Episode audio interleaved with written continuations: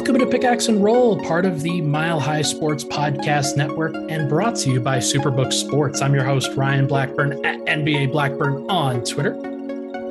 As I mentioned, part of the Mile High Sports Podcast Network, we've been doing a whole bunch of stuff over at Mile High. Just got done with watching the Avs just absolutely, absolutely rip the hearts out of Tampa Bay Lightning fans with a four to three overtime victory. That was a lot of fun to watch. Delayed our podcast recording because we were having such a good time. Uh, but I knew I wanted to get on a very special guest, somebody that I think a lot of Nuggets fans will be very familiar with, especially if you have a Twitter account. Uh, it is CT Fazio. Uh, your name's Chris. Uh, Chris Tomlinson, I, I'm pretty sure. And he's been doing draft coverage for a long time. He's doing stuff over at Crown Hoops for a long time, and he's as knowledgeable about the Nuggets as just about anybody. So wanted to get his get him on, pick his brain a little bit, and talk about this NBA draft. Chris, how are you doing, man? Hey Ryan, thanks for having me on. Um, you know, great to finally you know sit down and talk and and uh, you know talk Nuggets, especially. Um, been following your work for a while now, so um, like I said, great to talk draft and you know no no better time, exciting time, and in the NBA offseason for me than the draft. So uh, looking forward to it. Hundred percent. It's it's uh it's always a fun time for me because when I first wanted to get into this business of sports, like every uh, bright-eyed, bushy-tailed 18-year-old that went into sport management, I was hoping to be a GM in sports. And and you realize quickly that it's a very it's it's very hard to get to that level. But the the allure of it and the the vision of it is never something that has really left me. I've always liked to craft plans and game plan for different things, try to predict what the Nuggets or other teams are going to do. And I know that you're you're very much in that same light, especially with regards to the NBA draft, trying to kind of predict where these guys are going and, and how good these guys are going to be. So I'm curious. I'm, I'm excited to pick your brain about some of this stuff. Uh, we're going to start with some prospects, but before that, I just want to get your thoughts on the trade that just went down on Monday. Uh, Denver obviously trades JaMychal Green to the Oklahoma City Thunder, along with a 2027 protected first. They get back the 30th overall pick, as well as a couple of future seconds. Uh, when you saw that first go down, was that a good deal in your mind, a bad deal in your mind? What, what were you thinking? Oh, for me, I thought it was a good deal. Um, you know, definitely sitting down and kind of, you know, examining the trade as a whole. Um, for me, I think JaMychal Green, I think his first year he was definitely very good as far as being a good contributor when Jerami Grant, you know, left the team. And then I think this past year, you know, playing with the the kind of roster that they had where he was kind of the, you know, the the five man. I think he kind of struggled in that aspect. And then, you know, Bones obviously came into the fold. And he played well. Uh, DeMarcus Cousins too at center. I think that really helped JaMychal kind of ease into a role at the four where I think he was best suited at. Uh, you know, it's a shame to see him go, you know, because I think he was a good locker room guy for them. But as far as the trade as a whole, you know, I think it was good that they picked up the 30th pick. And then, you know, they traded a pick that was pretty far down the line in 2027. So, you know, by that time, that's probably what, five years down the road. So um, I think it actually gives them a little more flexibility to, you know, to win more in the now, um, to kind of use that pick, whether they want to make a selection. Um, I think there's some good options uh, in that range that could be available that could contribute to the Nuggets right away. Or if they want to kind of attach that to, you know, uh, an asset on the team right now. So whether that's you know, maybe like Will Barton or Monte Morris, where they could attach, you know, that asset to one of the players where they can kind of get an upgrade on the perimeter. I think that also could be a beneficial move as well. So I think Calvin Booth has a lot of flexibility at his disposal. And, you know, I'm looking forward to next week to see, you know, what they do with the pick. It's a great point. And and one of the things that I'm going to add, there was a lot of discussion about, oh, Denver got the 30th pick. It's very unlikely that the 2027 pick is going to be 30 or, or, kind of equivalent to that. It's going to be higher than that. So Denver kind of got negative value on their pick in order to move up five years. And what I kind of say to people with that is like, have you ever thought about the time value of money and what teams are actually looking for? Like they they really, especially when you're talking about actual assets. If I told you that you could get the 30th pick now or the 25th pick five years later, I think most people would take the pick now because it gets somebody into their team that they or or just an, an asset that they can play around with and trade to other teams that are interested in the the help. Now people don't want to hear about the 2027 pick. They they would rather hear about the draft picks that they're getting now and, and have that flexibility. I really do think that denver benefits from that for sure on top of getting a couple of other second round picks and whatnot but uh, it was a salary dump. There's no there's no way around that, and I do think that it was important for Denver to kind of get some salary flexibility, uh, having done some of that work and kind of knowing what Denver's working with now. But I do think like there's a lot of guys in this draft too that you could get at the 30th overall pick and feel really good. Like I, I have a I have some guys in mind for the 30th overall pick that I probably wouldn't draft at 21, but they could still be really helpful pieces for Denver as soon as this year. Would you like do you concur? Definitely, I definitely concur. You know, I definitely have a you know a bunch of options in that range where um, whether they're guards or hybrid forwards or maybe stretch forwards, where I think that they could be contributors. Um, also, another aspect of that deal that I really like was uh, Calvin Booth getting two second round picks. Um, I think the the the second round, you know, cupboard was kind of bare. Um, Tim, you know, Connelly traded a, a, bunch of second rounders over the past, like, I think two years. You see the JaVale McGee trade; he traded two second round picks. Personally, I thought that was a bit of an overpay. Um, he also used a, a, pick to dump Bol Bol and attach with uh, PJ Dozier. So um, if you look at the past couple drafts, they haven't really had any second round, um, any second round picks. And you know, me being a draft guy, I kind of like you know having a bunch of swings where they could you know get a guy in that second round range on a two way contract. Um, you know, also because well, they they drafted in back to back years Monte Morris and Jarred Vanderbilt. Like, right, it's right. it's a it's a really useful thing that they they drafted Nikola Jokic at forty one overall. Like, come on now, it's a it is a a absolute tool that you can't just throw away willy nilly if you're trying to get things done. Exactly. You know, and then you see the two way contracts and, you know, the beginning of their tenure, you see like uh, a Torrey Craig, a PJ Dozier, a Monte Morris, Jarred Vanderbilt, you know, in kind of years past, we haven't seen any of those two way guys really be contributors. See, like a Marcus Howard, he hasn't been a contributor. See, Greg Whittington, he wasn't a contributor. Bol Bol, we obviously know what happened with him. Um, and then who, I don't know, there was probably another, uh, someone I'm forgetting on a two way as well. But really, the two way kind of aspect has been, haven't really been contributors in that way. So, uh, maybe those second round picks in you know next year could be someone that could add to the roster that could help out, you know, with with depth. Hopefully so. I, I do like the idea of just stocking the cupboard a little bit. Like you said, it's a little bare. When I was looking at some of Denver's draft capital, it was pretty depressing in terms right. of what they actually had to work with. So it's nice that they move up a pick by five years. They could potentially use that, or they they at least get a couple second round picks back in the pipeline that they can either trade in other trades or just just potentially uh, use and, and add to the depth of the roster. But for now, uh, let's actually take a quick break. When we come back, we are going to get into your guys, your prospects in this draft. But first, summer is here, and there's no better time to make your first bet with Superbook Sports. Along with its usual vast betting menu, Superbook already has a lineup for every pro football game this fall.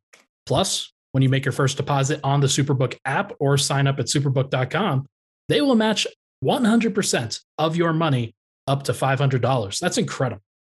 It's never too early to start thinking about football at Superbook Sports. Place your bet and start winning today. Visit superbook.com for terms and conditions. Gambling problem, call 1 800 522 4700. We'll be right back on Pickaxe and Roll.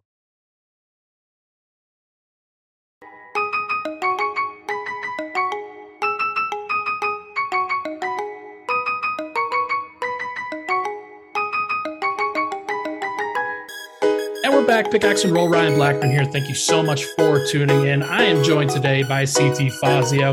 You know him as CT Fazio on Twitter. Just make sure to give this nice gentleman a follow. He has been doing Nuggets coverage for a long time, as well as NBA draft coverage. And we're going to fuse the two together right now. Uh, I was on the DNVR podcast uh, a couple weeks ago, I'm pretty sure. And during that show, they did Rise Guys, Ryan's Guys. And so I listed four players on that show Malaki Branham, Jalen Williams, MarJon Beauchamp, and Wendell Moore as guys, pretty self explanatory guys that could help Denver in the short term and in the long term. Long wings with skill and defense. Not as much for Malaki, but I mean, his ceiling is still pretty high offensively in my mind. Uh, I'm not going to let you pick any of those guys to be your guys. I'm not going to let you do it. And I am going to have you pick your own list of players. It could be three, it could be four, it could be seven. I don't know how many of your guys you have in this draft, but it doesn't necessarily even have to be for the Nuggets specifically. But who are the guys, like without picking any of those ones that I listed, who are the players in this draft that you keep finding excuses to move up your big board? I think for me, especially, um, you know, in the Nuggets range, obviously, I think everyone knows on Twitter, I've been pretty vocal about my uh, MarJon Beauchamp ranking. Um, you know, for me, I think he's the guy the Nuggets should take. But the the one guy for me that I really have been moving up my board is Christian Braun from uh, Kansas. Uh, he was kind of you know the second guy uh, behind uh, Ochai Agbaji this year. You know they won the national title. Um, you know Ochai obviously had a, a really great year. He's probably going to be a near lottery pick, and he would be someone I would you know look at for the Nuggets as well. But I don't think he's going to be available for them. Um, Christian Braun for me, you know, he's a junior, a little bit of an older player, which I think the Nuggets really need as far as kind of um, you know getting older veteran perimeter players. But uh, you know, Braun, he obviously increased his points per game uh, every year that he was at Kansas. 39% career three-point shooter. Um, you know, pretty big sample size, six seven, uh, good wing defender at the point of attack, pretty strong. You know, 14 points a game, seven rebounds, three assists for a wing. I think that's that's pretty good. He showed you know some increase. Definitely, definitely showed an increased uh, capability for passing this year, whether that was in the pick and roll, um, whether that was in isolation or on the move as well. Um, and I, for me, I just like that he's a competitor. I like that he's he's out there talking a bunch of smack um, kind of in the mold of Murray. You know, we've kind of missed that with with Murray out, where you have that guy who's a competitor. You know, kind of Gordon was like that guy this year.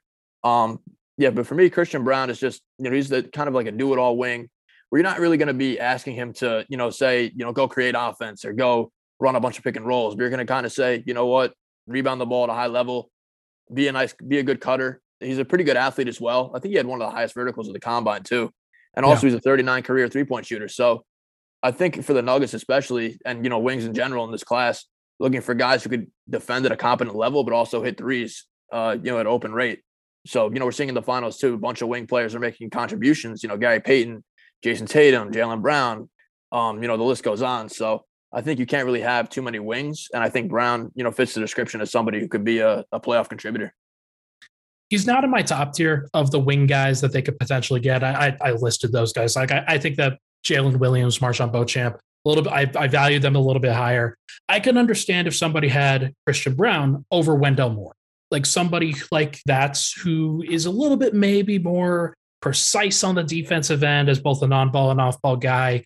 Uh, he's a, a more reliable three-point shooter, I think, from the from the perspective of he's has a larger sample size of being a better three-point shooter in college, and he's also just a, a pretty versatile player, pretty tough. Uh, definitely going to be a better athlete than somebody like Moore. Although although Wendell Moore's all doing some doing some great stuff himself. Uh, I was a little bit worried about the negative wingspan. Uh, being a like a six six wingspan for a six seven guy, that's usually the kiss of death in terms of wing contributors on the defensive end. Christian Braun seems like a player that could break that mold. Uh, I, I, his attitude is definitely up there with some of the the most stout in in college basketball, somebody who's definitely going to get into your grill and tell you all about it. Uh, I enjoyed the the story that Sam Vecenie talked about when he was sitting courtside while Christian Braun was just shit talking Villanova for the entire Final Four game. I'm pretty sure. Uh, a lot of stuff great. like that. A lot of stuff like that with him, where he's just absolutely uh, in guys' ears and, and kind of being that irritant, uh, but at least somebody that can really back it up. He's a good player to have on your board. If Denver drafted him at 21, I'd be fine with it. I don't know if he's going to be a starter, but he's definitely going to be a role player in the NBA. Right, for sure. You know, I think in that 20 range, I think that's what you're looking for. I think you're looking for guys who can be contributors on playoff rosters. You know, see like the Bucks have a pick in that range. Obviously, some of the the playoff teams have picks in the in that range. Um, I think you're looking for contributors at the at the you know at the least. I think um, whether they contribute to a rotation, you know, hitting open threes, uh, you know, playing good defense, um, you know, cutting as well. I think with Braun, I think you're looking for a guy who's who has a, a pretty good baseline of skills. Obviously, the wingspan. I think that's definitely an important point as far as you know. You want guys who have lengthy wingspans and um, you know, being able to contest shots and, and close out. But for him, I just think he's he's so uh, tough with the point of attack. Um, I really don't think that I really have confidence that he's going to be someone who's going to work his way up, being someone who could who could play right away, uh, especially being an older guy in the class. Right. He, he definitely could. I, I, I could definitely see him being in a playoff rotation pretty close to immediately. Uh, Denver probably wouldn't want to put him into that position, unlike how they put it Bones into that position. But uh, we'll just have to see how that goes. Who's your next guy? I think for me, uh, Dalen Terry is another guy um, in that range. On my list. On yes, my list. For sure. You know, another wing. I, I believe he's about six seven. Um, mm-hmm. you know, he played uh, next to another guy next to Bennedict Mathurin. He's kind of a similar uh, aspect in that role where you know, uh, Braun played next to Ochai Agbaji, who's going to go high in the draft. And now Terry's uh, played with Sign Mathurin, who's going to be a top 10 pick. Uh, for me, I, I, really like the improvements Terry made in his game this year.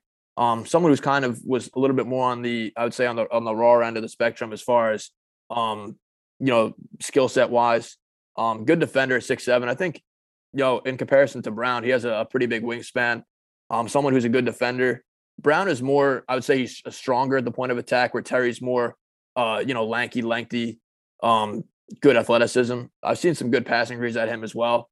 Obviously, the jump shot took a pretty big leap this year. I think he shot about 36%. Um, you know, he only averaged eight points, which is a bit of a concern. Um, you'd like to see a little bit more production on that end, but I do like the the physical tools that he has. Um, and someone who could probably guard, I would probably say one through three, which is pretty important. Um, you know, being versatile in that aspect, guarding multiple positions, especially on the perimeter. I think that's that's very important and a valuable skill set that he could, you know, they could bring to an NBA team right away. Hundred percent. No, I I like him, and one of the reasons why I do, especially for a team like Denver, not every team needs scoring. Not every team needs a guy that that has to go out there and be great off the dribble, be a great pick and roll creator. Although he does do some of those things, and like it, it was very impressive watching some of his passes. Like even more so than Braun, I think. I think I think Dalen Terry is an elite passer in this draft. It's it's kind of crazy to watch some of the the reads that he makes. Uh, but he seems like a guy who's good at everything but the scoring aspect. He's right. a good defender. He's a good rebounder. He's a good passer. Uh, he plays the the passing lanes pretty well. He can he just is a good athlete, but he doesn't shoot the ball well. And for a team like Denver, like they've got Murray, they've got Porter, they've got Jokic, they've got Bones. Do they really need Dalen Terry to be an elite scorer. I, I don't think that's right. the case. So if I'm if I'm making a bet on guys that I I'd be willing to draft at 21, Dalen Terry is pretty high on that list now. For sure, definitely. You know, I've definitely I've for me, I, you know, I've been you know constantly preaching on, on the timeline. You know, Denver has their three core guys. They have their three bucket getters. You know, Jokic took a huge lead this year as far as the offensive production, where now he's you know basically could average 30 points and came in a playoff series, and we won't we won't even blink twice. Jamal Murray coming back. We're obviously gonna have to see how his health holds up, but you know, I'm confident that he's gonna bounce back and at least be like a 17 a game scorer when he comes back, which is you know pretty good. And Michael Porter Jr. Obviously, we know he's gonna shoot the ball pretty well. You know, God willing, he's healthy. Um, but obviously, good rebounder, good cutter. You know, those three guys. I think that's the perfect baseline of skills. And even Aaron Gordon, you know, he was a guy who I thought his offense you know, looked better this year, even though at times in the playoffs they, you know, with Draymond, they left them open a little bit. But I just think in the regular season, he's a guy who also could scale up a little bit offensively.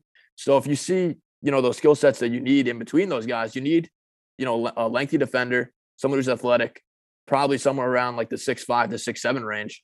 You know, I think, you know, like I like we mentioned before, Beauchamp fits that description. Christian Braun fits that description. Dalen Terry fits that description. Wendell Moore fits that description. So I think there's the theme where six five to six seven range, athletic, lengthy, could shoot the ball at a decent clip. I think those skill sets, just having someone who has a defined role between you know the big three. I think that's that's something that's very important. I think you know like Calvin Booth. Eh, I think he even alluded to it in his interview that he had, looking for defensive minded players, and I think those guys fit the bill. For sure, and I've been I've been saying this on podcasts and I think online that I, I, think the Nuggets are going to be operating under a policy of you must be this tall to ride, which is it can't be can't be drafting six three guys anymore, which is unfo- unfortunate because a guy like Ty Ty Washington, who I think is actually going to be really good, who is going to be a good player in the NBA, who has been mocked to Denver on several mock drafts for whatever reason. He is not a good fit with the Nuggets. And despite no. even if they trade, even if they trade Monte Morris, even if they trade uh, Bones Highland, Denver should not be trying to get smaller. They should absolutely right. be trying to get bigger. And to your point, six five to six seven that's the range of most of these players where you need to be switchable. You need to be capable of guarding several positions at once. Uh, it's also just about coverage. It's also about defensive playmaking and guarding outside of your area. There's only so much area that a six foot three guy can cover. Right. so I, I, think that while i think ty ty washington is an excellent bet to be a great nba player because there's a, a strong penchant for Kentucky guards to be pretty good that they've been they've been just hitting home runs every single every single year. He's just not a good fit for the Nuggets. So he is one of my guys, but he's not a Nuggets guy, if that makes sense. Definitely. You know, definitely. I think the Nuggets this year they had a bunch of guys six three, you know, and under. Um, the height requirement thing, I think that's definitely. I think it's a it's a very valid, you know, very valid statement. I, I agree with it completely. You know, if you look at Facu Campazzo, Bryn Forbes, um, Bones, you know, Monte. There's just a, a, a, an abundance of guys in that range even, where it's kind of even like Rivers. Like, like honestly, right. Austin Rivers was a guy that they were using to guard these six foot seven wings. That dude is six three, six four. Like, what are we doing right. here? Come on now. Right. It was definitely unfair to him as far as you know. He was like him and Gordon were the only perimeter defenders who were who were pretty you know capable this year. Um, and I, I do think they should bring Rivers back as well. Um, yeah. but you know, like you said, definitely that high requirement it was it was a problem. You know, if you saw in the playoffs where Malone had to turn to Facu at one point, it just didn't even work because he was just too small to really even um, you know, have a chance out there. So I think you just need that baseline. You need that baseline of six five to six seven. Um, and even then, at least at least you have that baseline of skills where if all else fails, at least you you have a chance to to make an impact. Do you have any more guys in the the general Nuggets range, or do you want to move on to some Lotto guys that you think pretty highly of? Um, I think I think we mentioned a lot of those guys. You know, Beauchamp is on my list. Uh, Christian Braun, Wendell Moore, uh, like you mentioned, Dalen Terry um, Jalen Williams as well. Uh, I would say Jake LaRavia too, but for me, I think he's more of a four. Um, I don't think he's more of a, a, wing in that aspect. You know, the Nuggets have a bunch of those guys. Um, considering if Vlatko comes back, you have um, Jeff Green, you have Zeke Nnaji, you have Aaron Gordon, Porter Jr. could slide to the four as well. Um, so I th- yeah, no, I think we covered a lot of those a lot of those guys. I'm releasing my Power Forwards article tomorrow, and I I talk about LaRavia in there. I also talk about EJ Liddell, who I really enjoyed watching film of. He that dude gets some crazy blocks and has some crazy defensive possessions. So it would not surprise me if Denver was like, ah, all the all the great wings are off the board. Let's just get a, a really high quality defender, even if it's not that the position that we're looking for. Uh, I want to move up to the lotto really quickly before we go to the the opposite end of the spectrum and guys that you're moving down your board. Three guys in the lotto that I think that like they won't be Denver guys in all likelihood, but I think really highly of are AJ Griffin, Dyson Daniels, and Ousmane Dieng. All three of those guys, like they are perfectly catered to the modern NBA. AJ Griffin, especially. Uh, Dyson Daniels is one of those unique prospects I think people are going to want to know about because he's he's just a dynamic player in the open court. Reminds, Reminds a lot of people of Lonzo Ball. Uh, and Ousmane Dieng is is completely off of everybody's radar for for a, one reason or another because he's foreign for one thing, but he like he has some serious skills. It's going to take a little bit with him, but I, I'm I'm really impressed with him. Any guys that stand out to you? Um, and as far as my lotto, um, for me, I'm I'm a huge Paolo Banchero fan. Um, I know he's he's been mocked in the top three.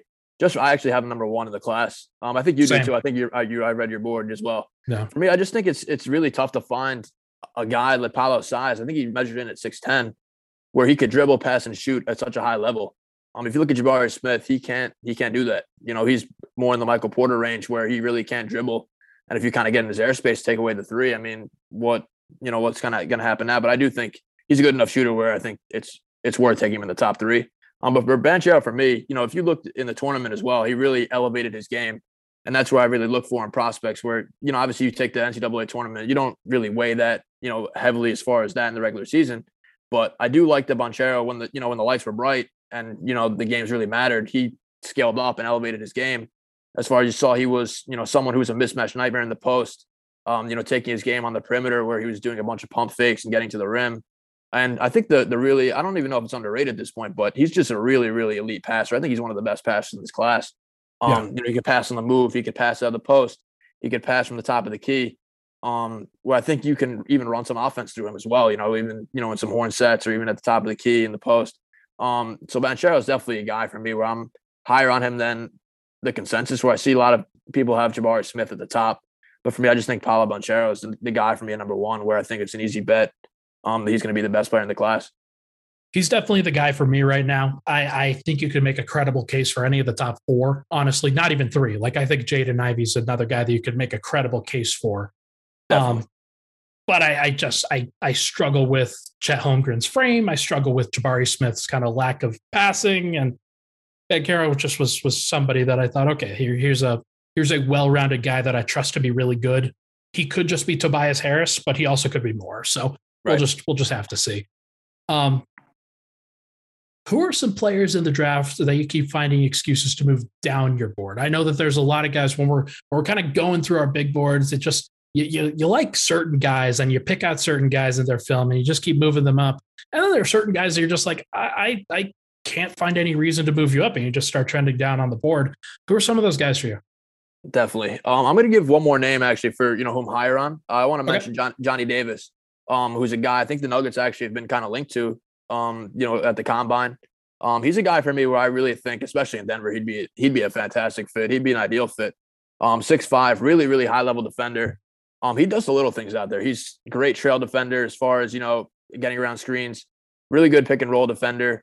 Um, someone who's who's really fast out there. Uh, you know, getting through screens and screen navigation. I think that's important. And you see Wisconsin, he was just in a really bad context. You know, the spacing out there was really, really bad.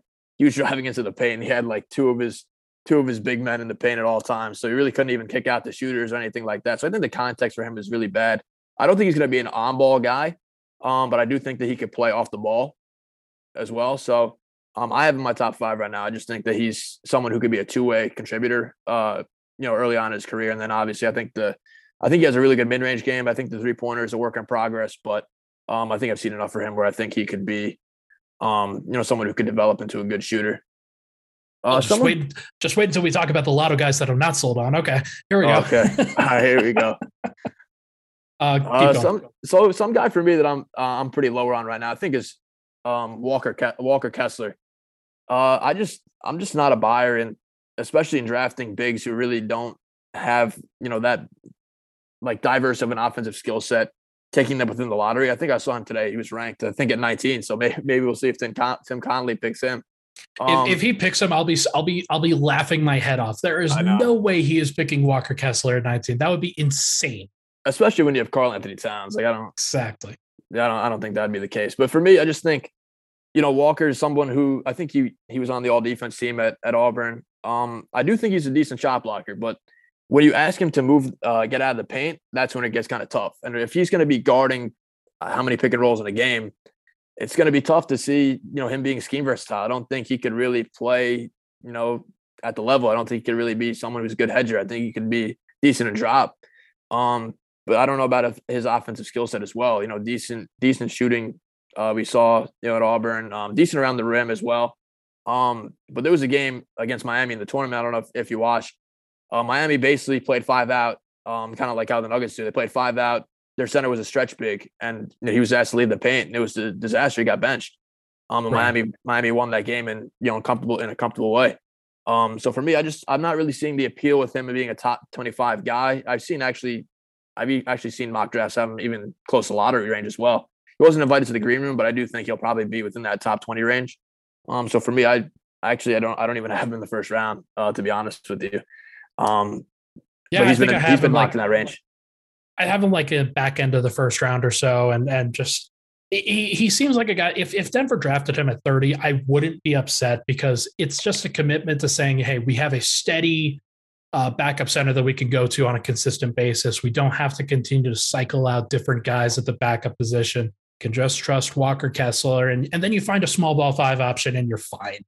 Uh, but I, I also think like look, these these resources are limited. Denver has to make the most of them. That might not be the best use of resources for most of the teams in the first round as well. So I, I totally get that. Um, got another name? Um, another name that I have here. Let me I'm pull my big board quick. um, so another name that I've moved down a little bit. Um, I would say for me, I would probably say Agbaji, to be honest with you. Um, a lot of people have him pretty highly ranked. Um, I'm actually, you know, I'm, a, I'm an Oakshire fan. You know, I've I actually I, I saw him in person. I went to St. John's uh, versus Kansas to scout him and Braun. Um, you know, I'm a St. John's fan, so um, you know, seeing them in person playing. Sorry. Uh, yeah, no, they're, no, they're they're not good. It's fine. It's fine. They're not good. Um, yeah, but Agbaji to me, I think um, he's being a bit overrated right now as having a, a kind of like a false ceiling.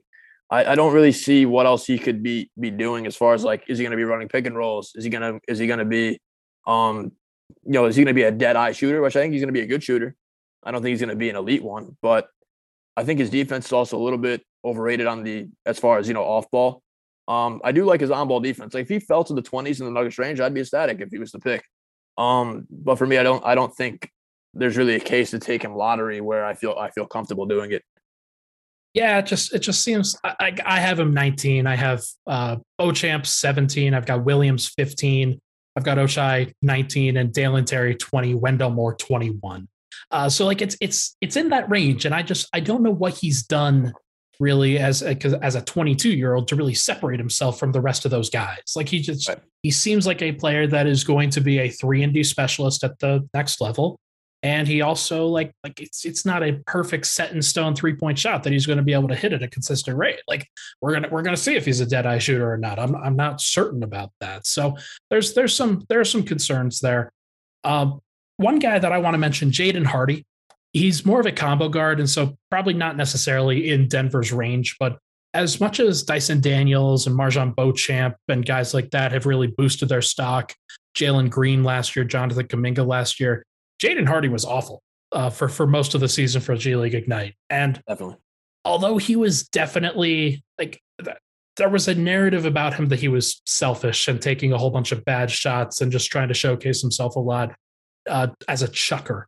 And and I don't know if that was necessarily true. He just seemed like a guy that was lost in the moment a little bit, trying to make good decisions, and then they just turned out to be bad ones. But uh, he just uh, I'm I'm a little bit concerned about somebody like him, and if if Denver were to draft him based kind of off of his high school tape, which is something that they've done with other guys in the past, I I would be a little bit concerned because it just seems like a guy that's that's got a long way to go to do things that are more valuable as defense and passing and uh, connective tissue stuff as opposed to kind of the scoring stuff. So I don't know. That's that's a guy that I'd I'd be concerned about, though he is consistently in the twenties.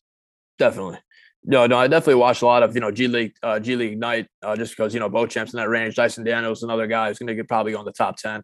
Um, yeah, Hardy's for me, he would be. I think he'd be a little bit of a poor fit with the Nuggets, but um, you know, a scoring guard. I think he actually did get better uh, toward the end of the season, as far as you know, he was a bigger contributor. You know, on the defensive end, he was passing the ball a little bit better. I think his numbers actually, um, you know, improved as far as from an efficiency standpoint. So, um, I think he wouldn't be that great of a fit uh, fit for Denver, but I do think he could be a decent scoring guard uh, in the league, and I think he'd be actually be a decent uh, fit in the twenties. I have him. I have him at twenty right now on my board. I think I, I have like twenty five, so we're not like that far off there. Actually, twenty seven, below Christian Braun at twenty six. Um, I have Kendall Brown at thirty, and he's one of those guys that when you watch him more and more, like, and you just kind of go away from the the stats based stuff, the numbers based stuff. When you look at it, like oh man, he shot 63% on twos. That's pretty impressive. Uh, when you just watch him a little bit more, I, I, don't really know what he does on the offensive end. There's a lot of people that are really interested in Walker, in uh, not Walker, uh, Kendall Brown. I just I, I can't really get there with him at 21, maybe 30, but not 21. I agree. No, I agree. I think he wouldn't be he wouldn't be a good fit for Denver. You see, like we have already have Aaron Gordon on the team. I think that would be a pretty redundant uh, kind of skill set. Um, decent defender, uh, pretty good cutter, actually a pretty decent passer as well. But I just think the offense is really, really far away right now. You know, I know I know the Nuggets worked him out the other day. Um, I just think that the offense is so far away right now where I don't think the balance of, you know, being a better defender than having the poor offense would really balance out and, you know, make him kind of playable right now, especially on a playoff team. Um, but I, I could get there in the first round. I think I have him around probably like 29 right now as well um, he definitely slipped as far as you know the beginning of the year. He was a guy who was mocked in the lottery. Oh, um, oh, yeah. so to see him kind of fall out of favor, you know, even with Baylor too toward the end, I think he was coming off the bench. Uh, really wasn't playing that heavy of minutes in the tournament too. Um, so that's kind of a concern, but um, I do think he has a decent baseline of of defense, uh, quickness, decent transition game, passing, but you're just going to need some sort of semblance of scoring potential to really, you know, make an impact. Who's another guy for you that you're a little bit on? Another guy that I would say that I'm a little bit lower on is probably, I would say honestly, uh, Nik- Nikola Jovic. I'm sorry to the to the uh, the Serbian fans out there. Uh, got a lot, a lot of love for everyone there, but uh, just for me, you know, I just don't. I just think the defense in watching the film was was really disastrous. Closeout technique was just not great at all. Constant blowbys on the perimeter. Um, I like I do like a lot of his offensive game. He can run pick and roll. You know, at that height, that's pretty rare. Um, I just don't know in the league is he going to be a guy who teams are going to say, you know what, we're going to make Jovic run this many pick and rolls a night. Um, decent shooter as well. Um, I actually thought the like the form was wasn't bad, but you know, being like a six eleven like off ball guy and said that he can't really run pick and rolls, I don't really, I don't really know how that's going to translate so I have him in the first round right now because I do think he has some potential. but I just think that the defense is just going to be it's going to be it's going to be a large issue because uh, who's he going to guard? Is he going to guard fours? I think he's going to get he's going to get bullied in the paint. But then also too, if he's trying to close down perimeter wings, I think that's also going to go pretty pretty south as well. Yeah, young guy, uh, still still pretty light. He still he he looks like a kid. I was there for the uh for the workout that he did, and he still looks like a kid despite being six eleven, and, and clearly has good physical tools to be able to get there one day. But I, I just I, I, don't get it with him. I, I think a lot of people a lot of people are just trying to think the best of him and and kind of overlooking the fact, oh, he's, he's a he's a subpar defender, but it's it's not that bad. Like he'll, he'll learn, right. he'll learn, he'll get better. It takes time, and like he's 19 years old. Are you gonna are you willing to wait two years, three years for that to really kind of round into form a little bit more? I'm I'm not really sold on that. Denver doesn't have three years to to kind of wait around. I still have him at 23 because the right team could uh, kind of stash him a little bit, not necessarily draft and stash, but like they can they can develop him and and put him into a good situation. Like he should go to the Spurs, frankly. That's the place where he should go. Right. Um, but for Denver, who needs to win right now, I, I just can't get behind it. Uh, Bryce McGowens is another guy kind of like that for me. He gets consistently mocked in the first round by a lot of people, and I don't get it. I think he was awful for an awful team and didn't do anything other than shoot the ball at, at Nebraska, and that kind of makes me uncomfortable for a team that went four and sixteen in conference play. Right. His efficiency too wasn't really great as well. Um, yeah, like if your if your best if your best trade is scoring and you scored a below average clip, then what are we doing here? Right, right. I have him in the second round as well, so I'm I'm not really hot that high on McGowens.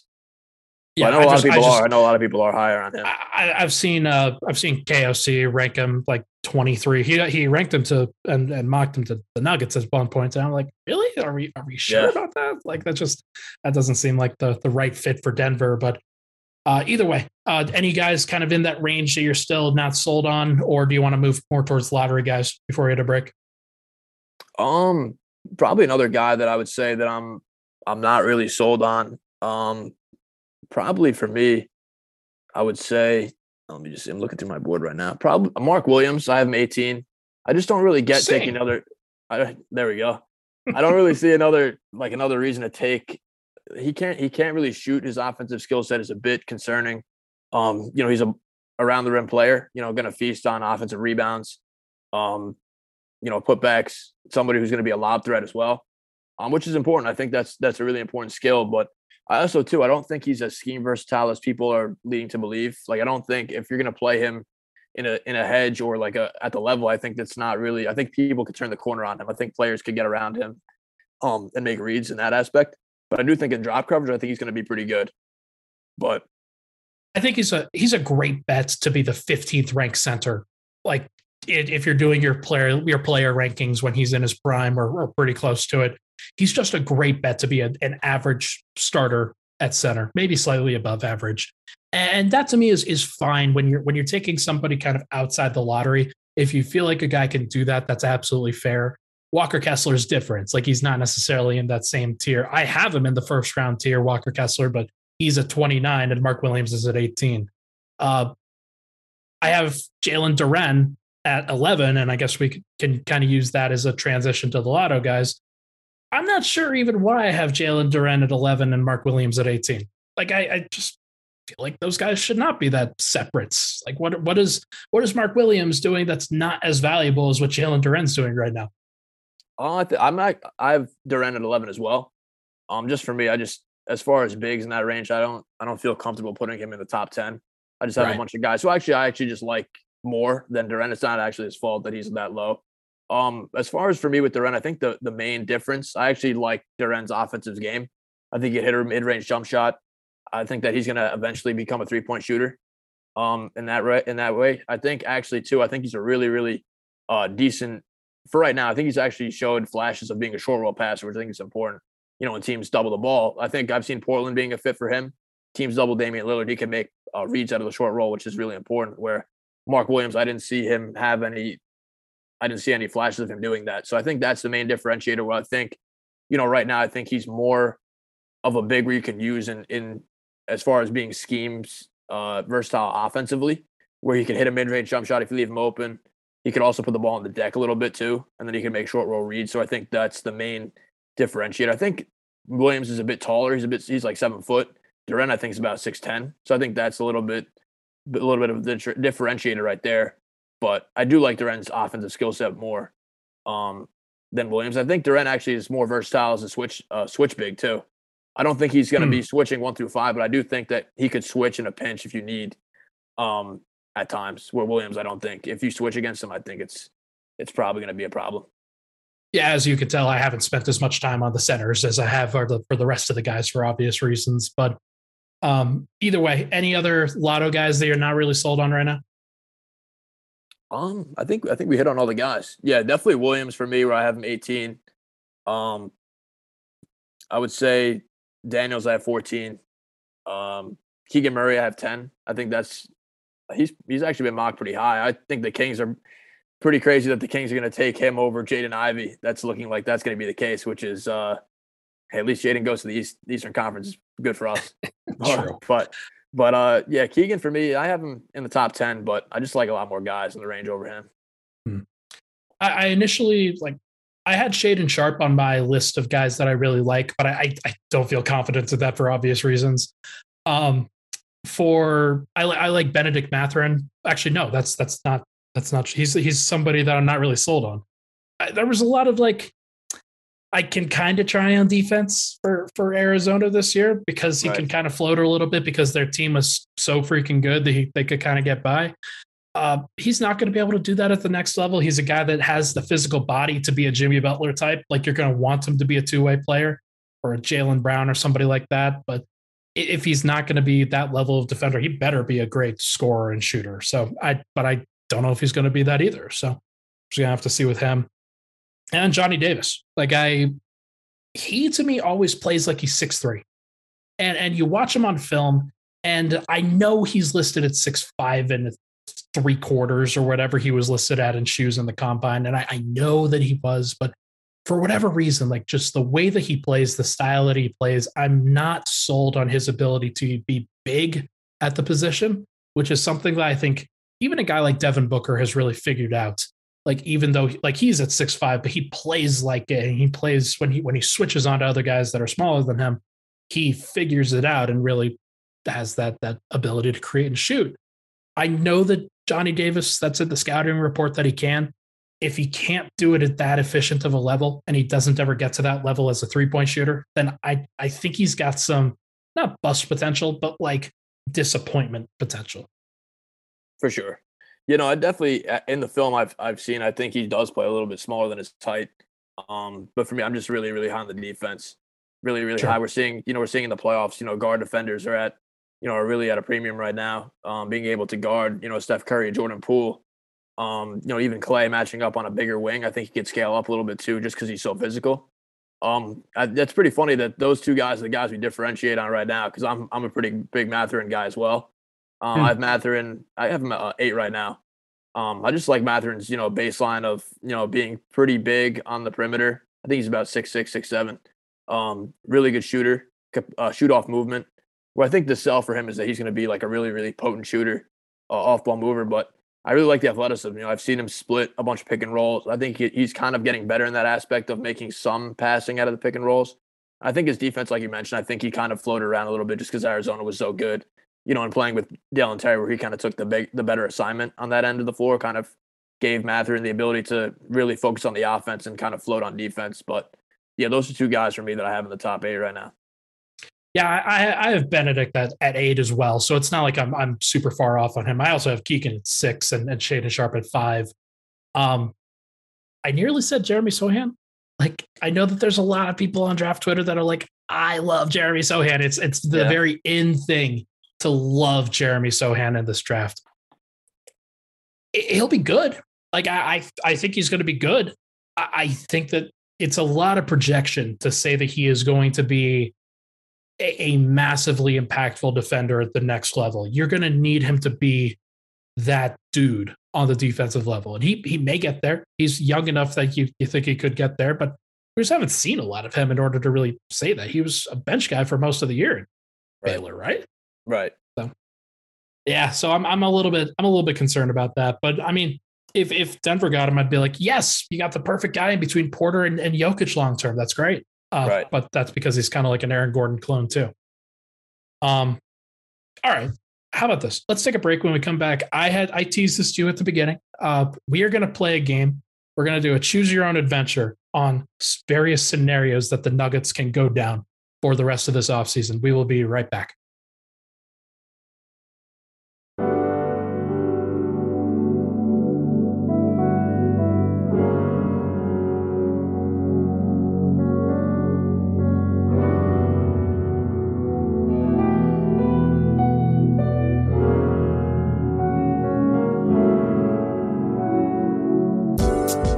Back. Pickaxe and Roll, Ryan Blackburn here, joined by CT Fazio.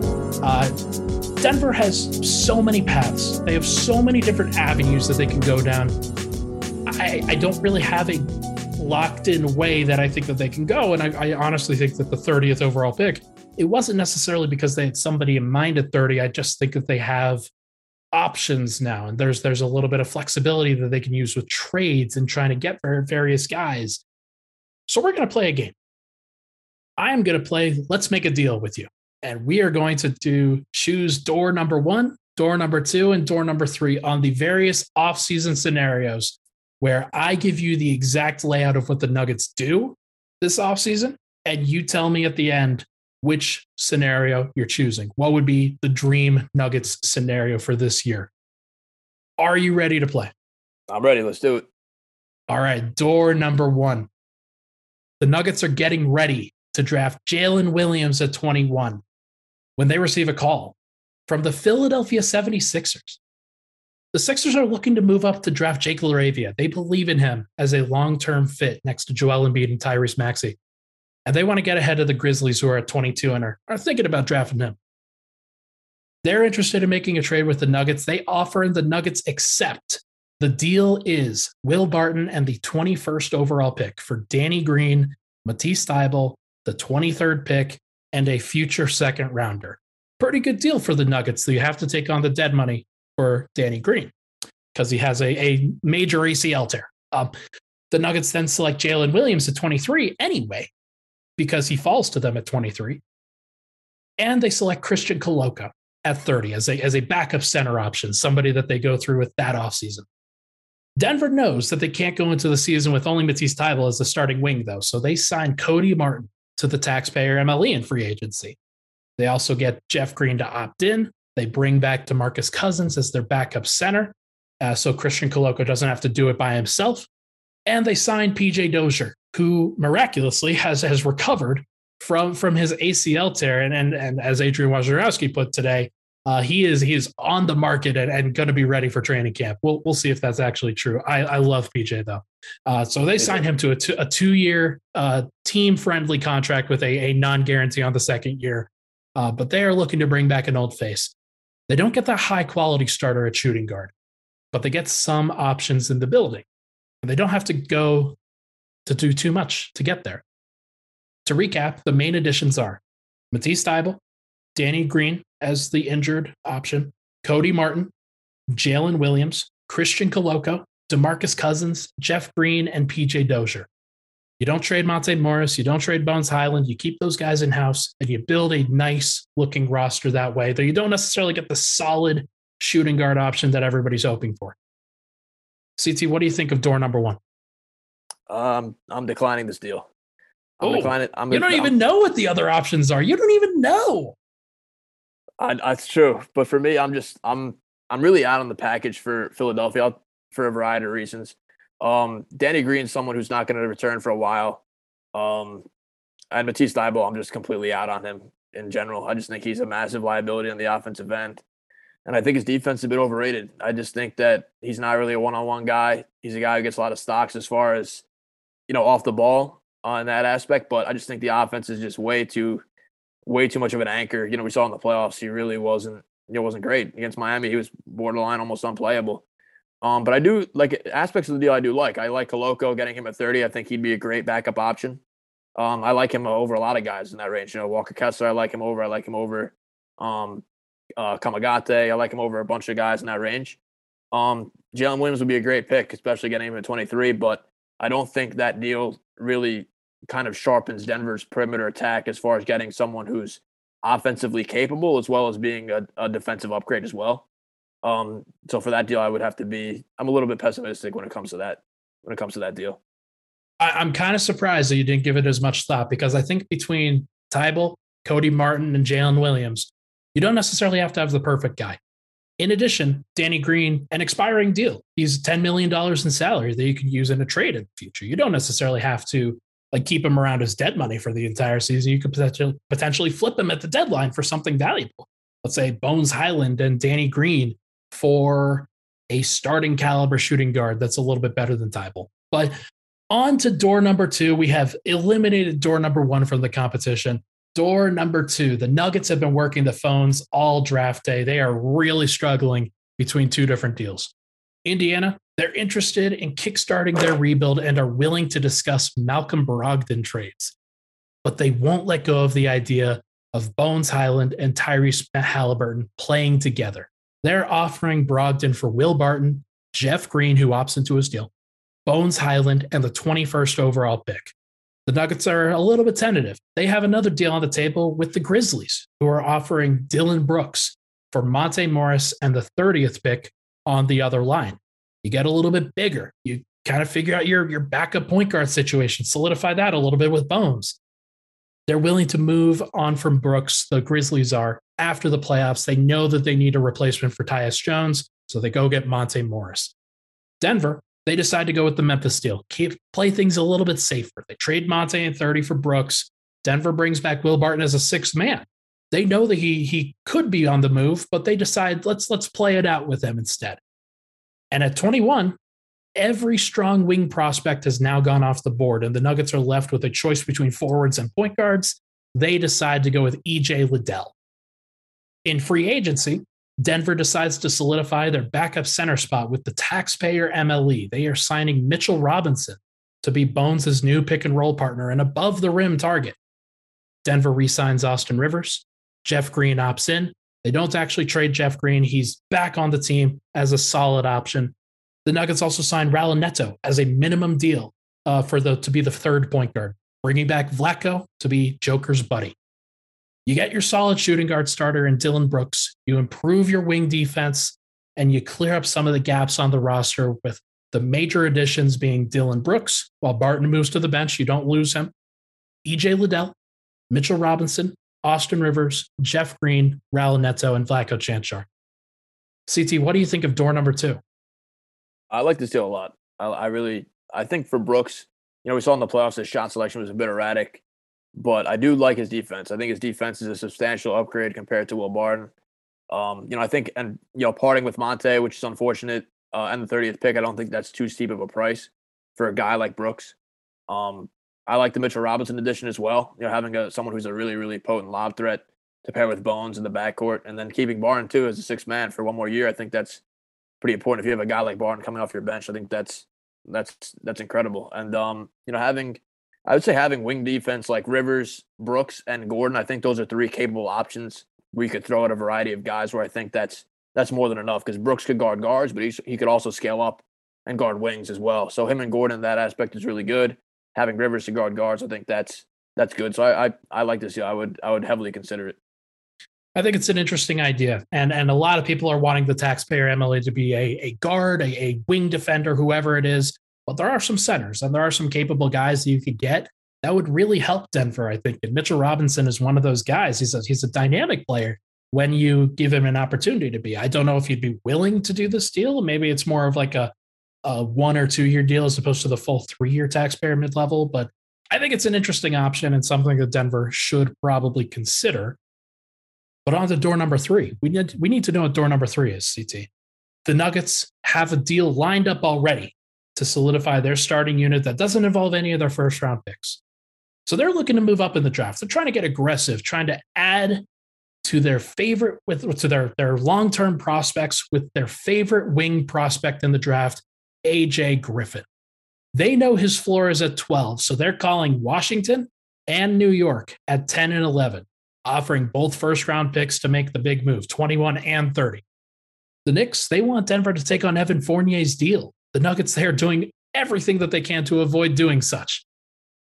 The, the proposed package is Evan Fournier and the 11th pick for Will Barton, Jeff Green, 21 and 30.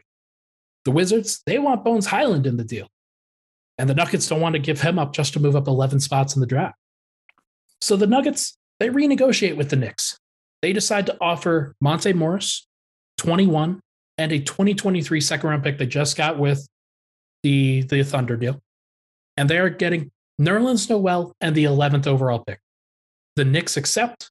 Denver drafts AJ Griffin. Then Denver drafts Gonzaga point guard Andrew Nembhard at the 30th pick, which has been rumored by Jake Fisher, where he solidifies Denver's point guard position behind Bones Hyland. The deal I alluded to earlier, it also happens to be with the Wizards. They are willing to do a Will Barton and a 2024 second round pick for Kentavious Caldwell Pope. They're trying to do right by a player that doesn't really want to be there anymore. They get a guy from the, the DMV area in Will Barton back in house. And they plan on probably flipping Barton at the deadline, but they're still going to have some scoring that they can add around Bradley Beal. Denver loses some friendly faces, but they gain another one, signing Gary Harris to the full taxpayer MLE. They also signed Robin Lopez to a minimum deal to be their third center behind Noel.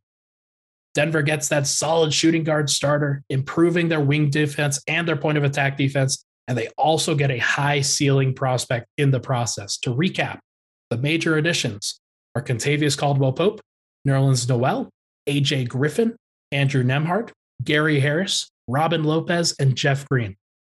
CT, what do you think of door number three? This is this is contention with me for door number two as far as taking, you know, that deal.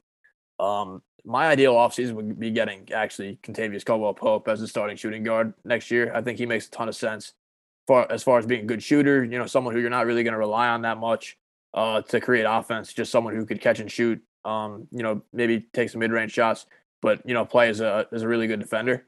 Um, I like the AJ Griffin deal. I actually don't even think it was that steep to get him. You know, Monte and I think what you said 21, 30.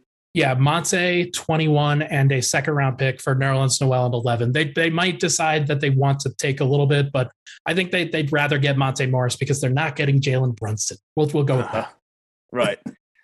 Yeah, that no, that deal I think is good. Um, and getting AJ Griffin, you know, someone who's a good shooter, um, in that range, I think would be pretty good. Uh, even then, I think even not getting Griffin, I think there's a bunch of guys in that range that'd be pretty good. Um, you know, Tari Eason's another one, maybe in that range. Um, Bennedict Mathurin if he falls, Johnny Davis, another guy as well. So I think yeah. there's good options in that in that range. And you're only giving me up one first round pick. You're only giving me up that you know pick 21 and then like one or two second rounders, and you're getting Caldwell Pope. You're getting a good lob threat in, in Noel and you're getting a you know a pretty good prospect in you know whoever the pick would be at, at 11 you know aj griffin or uh, whoever else. So i think uh, number three is overall a good deal and you're not really I, w- I would say you're, you're using your assets um you know in a good way as far as improving the team. All right so we have door number one where you get jalen williams one of the top wing prospects for denver uh, but you don't necessarily solidify the starting shooting guard spot in the process you could go door number two, where you get Dillon Brooks, a, a much maligned Dillon Brooks from this offseason, uh, from, from these last playoffs, but you also get some other guys that might fit pretty well. Or you could go door number three, where you trade up heavily in the draft. You still get Kentavious Caldwell Pope. You still get some of the guys here looking for uh, in terms of uh, the temporary, but you also get AJ Griffin as an elite shooting prospect who you think could be a really helpful piece down the road. CT, which of these doors are you taking? This is tough for me. It's between two and three, just because three you're giving up, uh, I would say substantially more assets, and um, again you're getting a good prospect. But do you really? I don't know if AJ Griffin's going to be a contributor um, right away. I think they're going to have to probably you know allocate minutes for him being a high pick. Um, so he's probably going to have to play off the bench. And it's tough because Brooks, I think, is a good defender. Uh, I think you're giving up substantially less. You're only giving up Monte and pick 30, and you're also keeping 21 uh, to pick Liddell in that range. So um, for me, I would probably this is tough. I'd probably say door number three, just to the fact that you're giving up a little more assets, but I think you're going for it as far as you're getting decent shot blocker. And Noel, I think, would be a good partner for Bones in the pick and roll. Kentavious Caldwell Pope could uh, step in right away and be a good starter. You know, someone who's in the playoffs proven to be uh, a really good, reliable uh, defender and three point shooter. Um, so I think that you know that deal kind of gives the Nuggets a good prospect and two rotation pieces, one starter, where um, you're using your assets uh, wisely and and also you know giving uh, Jokic a chance to really compete this year. I like it. I think it's a, I think it's reasonable. I don't think it's that crazy. I think uh, Bones is the guy that you get uh, to be the backup point guard.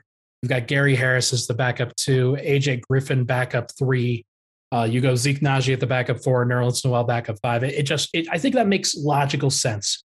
And you get Jeff Green as, as kind of your veteran uh, to tie everything together on the bench, but you, you don't necessarily have to spend too much in order to get those guys. While you still keep the, the team relatively young and cheap for the foreseeable future with AJ Griffin and with Andrew, Andrew Nembhard as like four year guys. And I, I just I think it makes sense. I honestly do.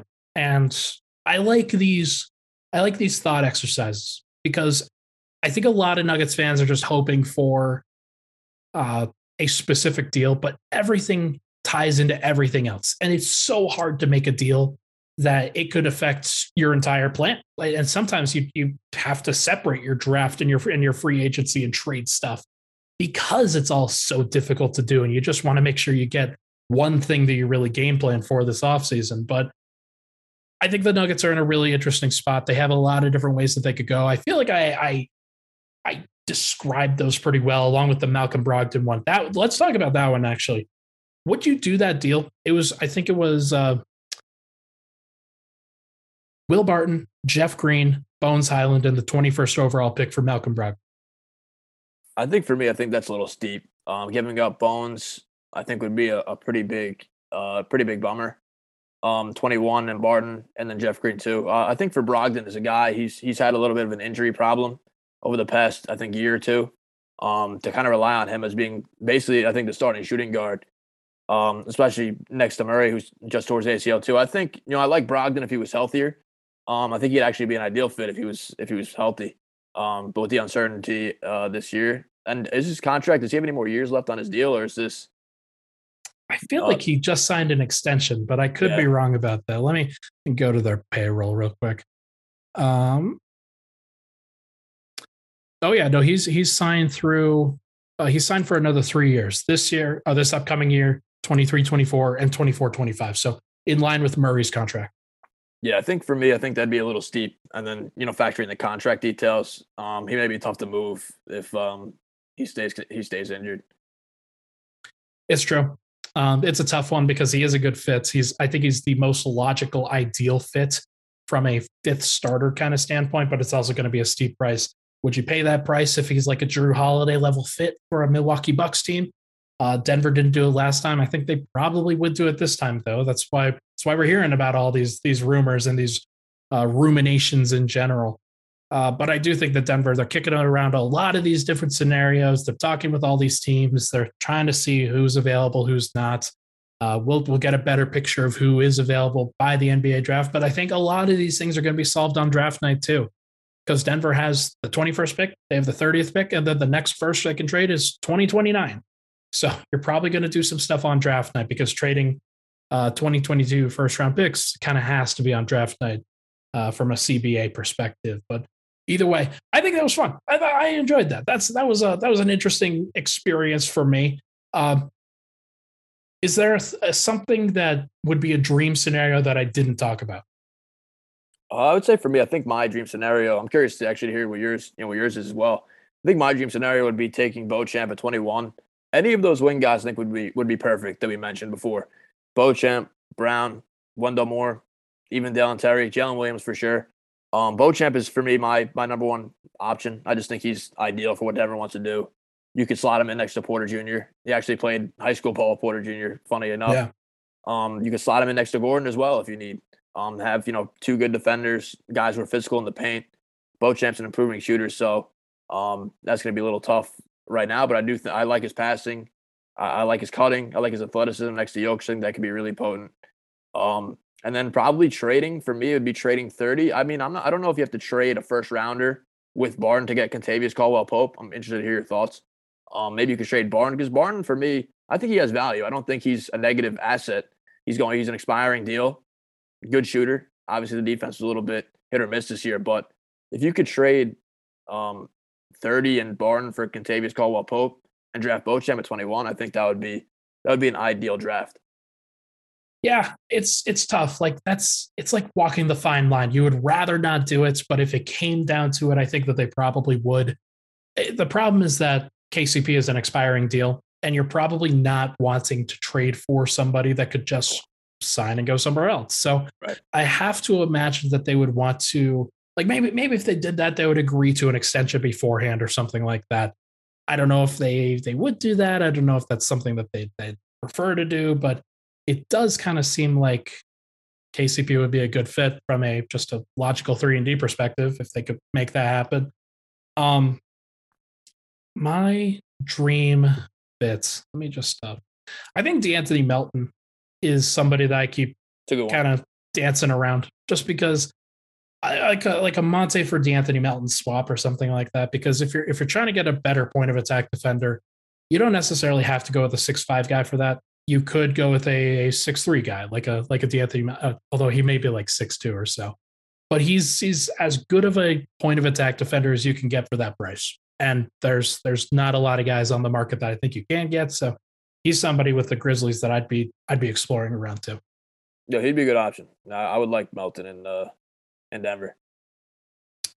Well, this has been fun. You've been fantastic. I really appreciate all of the insight that you've shared about the draft, as well as just helping me play out those scenarios in my head. I thought that, that was, I hope that was entertaining podcast content for people. I think it should be good. Uh, but either way, where can the people find your work? Where where can they they follow you on Twitter? First off, Ryan, thanks for having me on. I, re- I really appreciate you having me. Uh, it was a great discussion. I, we, I think we really covered a bunch of prospects. You know, in yeah. that lottery range. I think we even prepared for a bunch of options that Denver has. You know, they have a bunch of options at their disposal um, you know, guys in that range, guys that want to trade up. Um, so you know that the uh, the exercise was fun as well. So you know, once again, thanks for having me on. I'll, I'll probably have two articles coming out before the draft on CrownHoops. One will be Nuggets related, um, to see what they do at 21 and 30, and then also uh, just one in general. I'll probably do like a second round, uh, second round sealed uh, article I usually do every year. Um, so yeah, be on the lookout for that, and then obviously I'll be on Twitter uh, logging my thoughts as well at CTFazio24. I love it. Well, I appreciate you, man. Everybody, make sure to go check out CT's work. He has been fantastic and a Nuggets uh, true blood through and through. So uh, let's uh, let's give a whole bunch of support to our, our Nuggets brethren on Nuggets Twitter. So either way, that is going to do for this episode of Pickaxe and Roll, brought to you by Superbook Sports. Thank you so much, everybody, for tuning in. I should be back tomorrow. Not really sure like I was going to do some second round stuff, but I, I, don't even know if I'm going to do that now. We've covered so many prospects, uh, but we'll, we'll play it by ear and see what happens. But either way, everybody, thank you so much for tuning in. Appreciate all the love and support as always. We'll talk to you guys tomorrow.